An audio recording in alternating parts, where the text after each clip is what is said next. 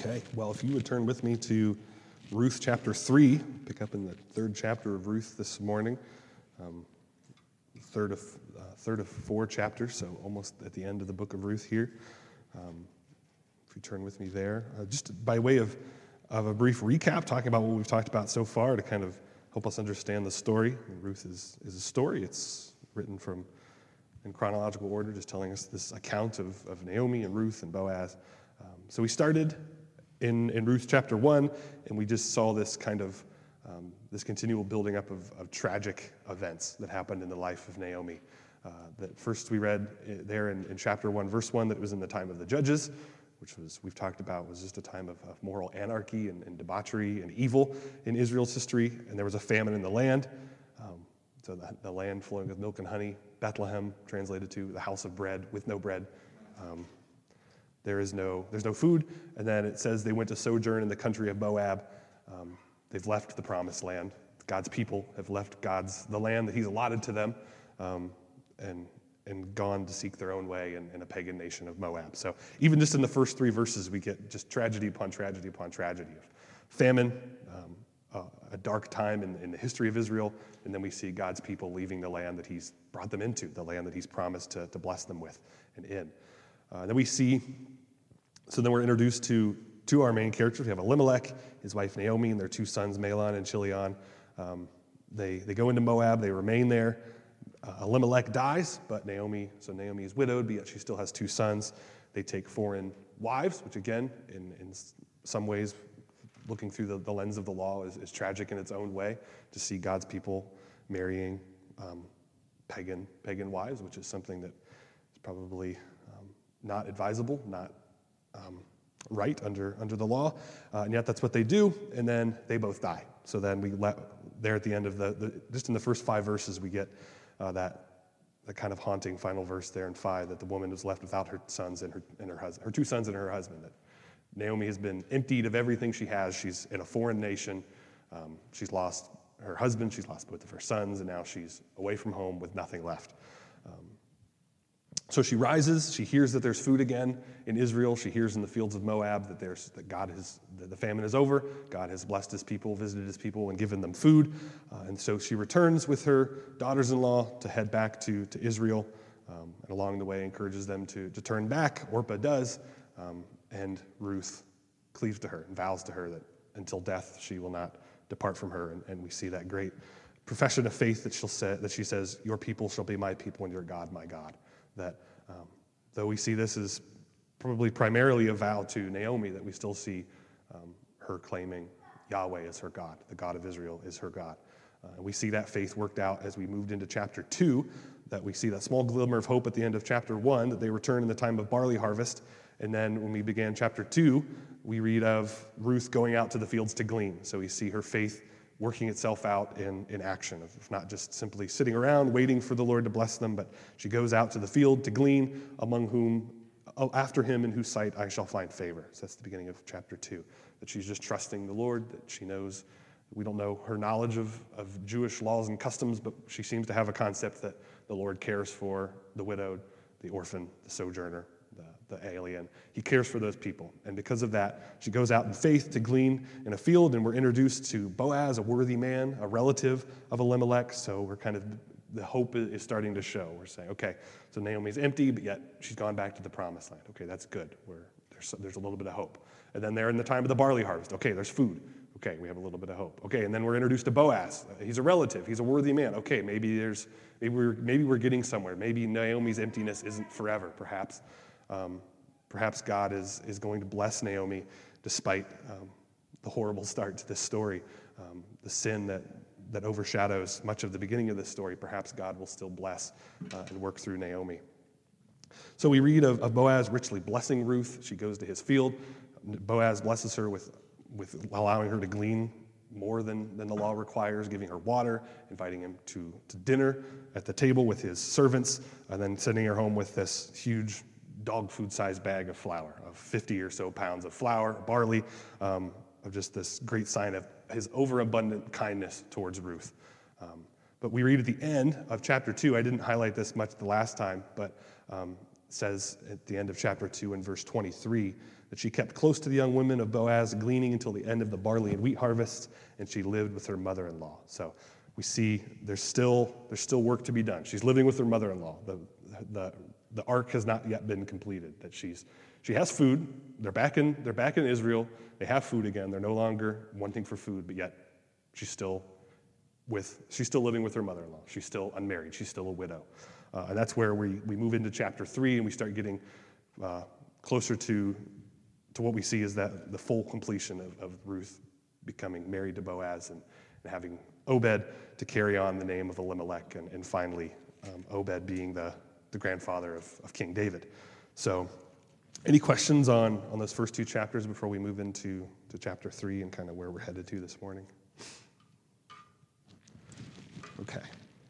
Well, I will go ahead and read chapter three for us, and then we'll work through work through that. So it says, Then Naomi, her mother-in-law, said to her, My daughter, should I not seek rest for you, that it may be well with you? Is not Boaz our relative, with whose young women you were? See, he is winnowing barley tonight at the threshing floor. Wash, therefore, and anoint yourself, and put on your cloak, and go down to the threshing floor. But do not make yourself known to the man until he has finished eating and drinking. But when he lies down, observe the place where he lies, then go and uncover his feet and lie down, and he will tell you what to do. And she replied, All that you say I will do. So she went down to the threshing floor and did just as her mother-in-law had commanded her. And when Boaz had eaten and drunk, and his heart was merry, he went to lie down at the end of the heap of grain. Then she came softly and uncovered his feet and lay down. At midnight the man was startled and turned over, and behold, a woman lay at his feet.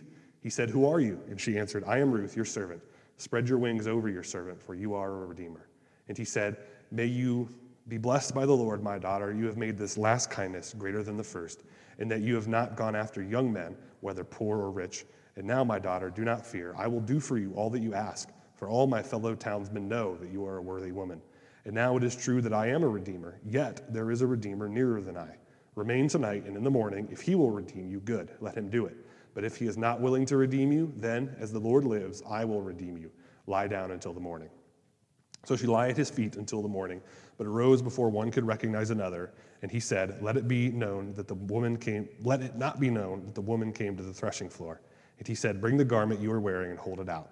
So she held it out, and he measured out six measures of barley and put it on her. Then she went into the city, and when she came to her and when she came to her mother-in-law, she said, How did you fare, my daughter? Then she told her all that the man had done for her, saying, These six measures of barley he gave to me, for he said to me, You must not go back empty-handed to your mother-in-law. She replied, Wait, my daughter, until you learn how the matter turns out, for the man will not rest, but will settle the matter today. So we see Uh, three different sections here. We see in the first um, the first five verses, we see Naomi's plan. She has this plan, this um, this master plan of, of Ruth going to Boaz and, and proposing marriage. We'll talk about that, uh, kind of that image of, of what she says that specifically can hint to us that she's proposing marriage. And then we see Ruth go down to the threshing floor. Uh, we see Boaz's response, and then her returning to Naomi, reconvening and, and discussing what had happened. So those are kind of our main sections that we see here. So just beginning um, in, in verse one, we see we see the beginning of, of Naomi's plan, that her mother-in-law says to her, Should I not seek rest for you, that it may be well with you? So I think the first thing we ought to notice here is that in chapter two, it was Ruth that had great faith, that she said, Okay, let me go out to glean in the fields. Maybe I'll find someone in whom I may find favor. And we read that she happens into the field of Boaz by divine providence. She just happens to walk into Boaz's field, um, and Boaz blesses her richly. And now it's Naomi. Now it's Naomi that seems to have some sort of hope, some sort of faith that says, okay, perhaps this Boaz, he's blessed us so abundantly and richly with food. He's a worthy man. Perhaps he'd be willing to, to take this last step of, of marrying you um, and redeeming our redeeming our family. So she says, um, should I not seek rest for you? And we we discussed this briefly in chapter one, um, when Naomi encourages her daughters-in-law to turn back to go to Moab. We read in verses, uh, let's just read chapter one, verse nine. It says, The Lord grant that ye may find rest, each of you in the house of her husband. And she kissed them, and they lifted up their voices and wept. So it seems clear that, that what Naomi is, is seeking for her daughters, and what she encouraged them to turn back to Moab for, is to be remarried to. You, you're young, you're you're widowed, but go back to your go back to Moab, go back to your parents' house. Help them find you a new husband, be remarried, and live your life. Let me go back to Israel and die alone by myself," is basically what she says. So here, we still see Naomi, that's her goal. Should I not seek rest for you? That, that idea of rest, resting um, with a husband, of having a husband with which Naomi, Ruth may be able to, to truly find rest. Um, so we see that's kind of what Naomi is building up to, and then she sits, then she reminds Ruth that Boaz is their relative, um, and that somehow she has this information that he's going to be winnowing barley tonight at the threshing floor. And uh, just by way of context, the threshing floor was just um, kind of like a wide open barn that they would go to. Uh, they would crush the crush the grain, crush the barley, and then throw it into the air. And it would be, they would do it at evening time when the breeze was flowing through the barn, and the chaff um, and the, the, the undesirable parts of the of the grain and barley would be blown away in the wind, and the the grain would fall to the floor. So it was, it was a communal space in which all the harvesters came, threshed their, their wheat and their grain. Um, and then we read later that Boaz would, they would sleep next to their, their pile of grain. We'll get there in a moment. So um, Naomi encourages her daughter to wash, anoint herself, um, just anointing herself with perfumes, just making herself pleasant. Put on your cloak and go down to the threshing floor, but do not make yourself known to the man until he has finished eating and drinking. Uh, and I think something I want to make clear that we'll talk about more as we go through this passage is, is that nothing here seems to indicate that Ruth is doing anything to become seductive in any way, but is simply just making herself pleasant, washing herself, anointing herself, putting on nice clothes, and going down to the threshing floor. There's nothing here that would indicate that she's trying to, to seduce Boaz or or make herself um, sensual in that way, but simply just seeking to, to make herself pleasant. Um, Matthew Henry had a, a quote I found helpful on this. It says, "Naomi therefore orders her daughter to make herself clean and neat, not to make herself fine.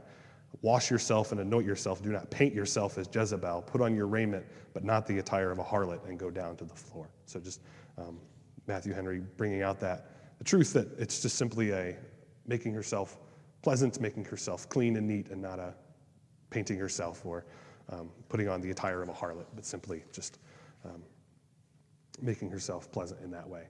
So um, she tells her, when he lies down, observe the place where he lies, then go uncover his feet, and he'll tell you what to do. So uh, pay attention to where he lies. Again, it's a communal space. Don't want to lie down to the wrong, next to the wrong person.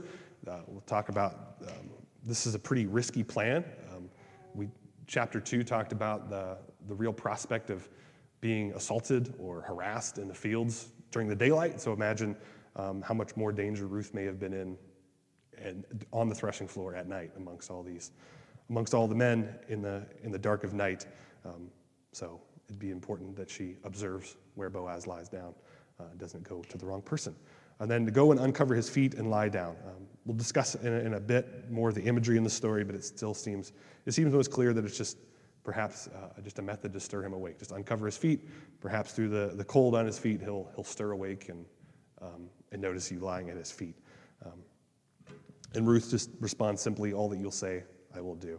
So just to kind of summarize this section before we move into Ruth's, um, moving on, uh, Ruth's completion of, of this mission that Naomi set her on.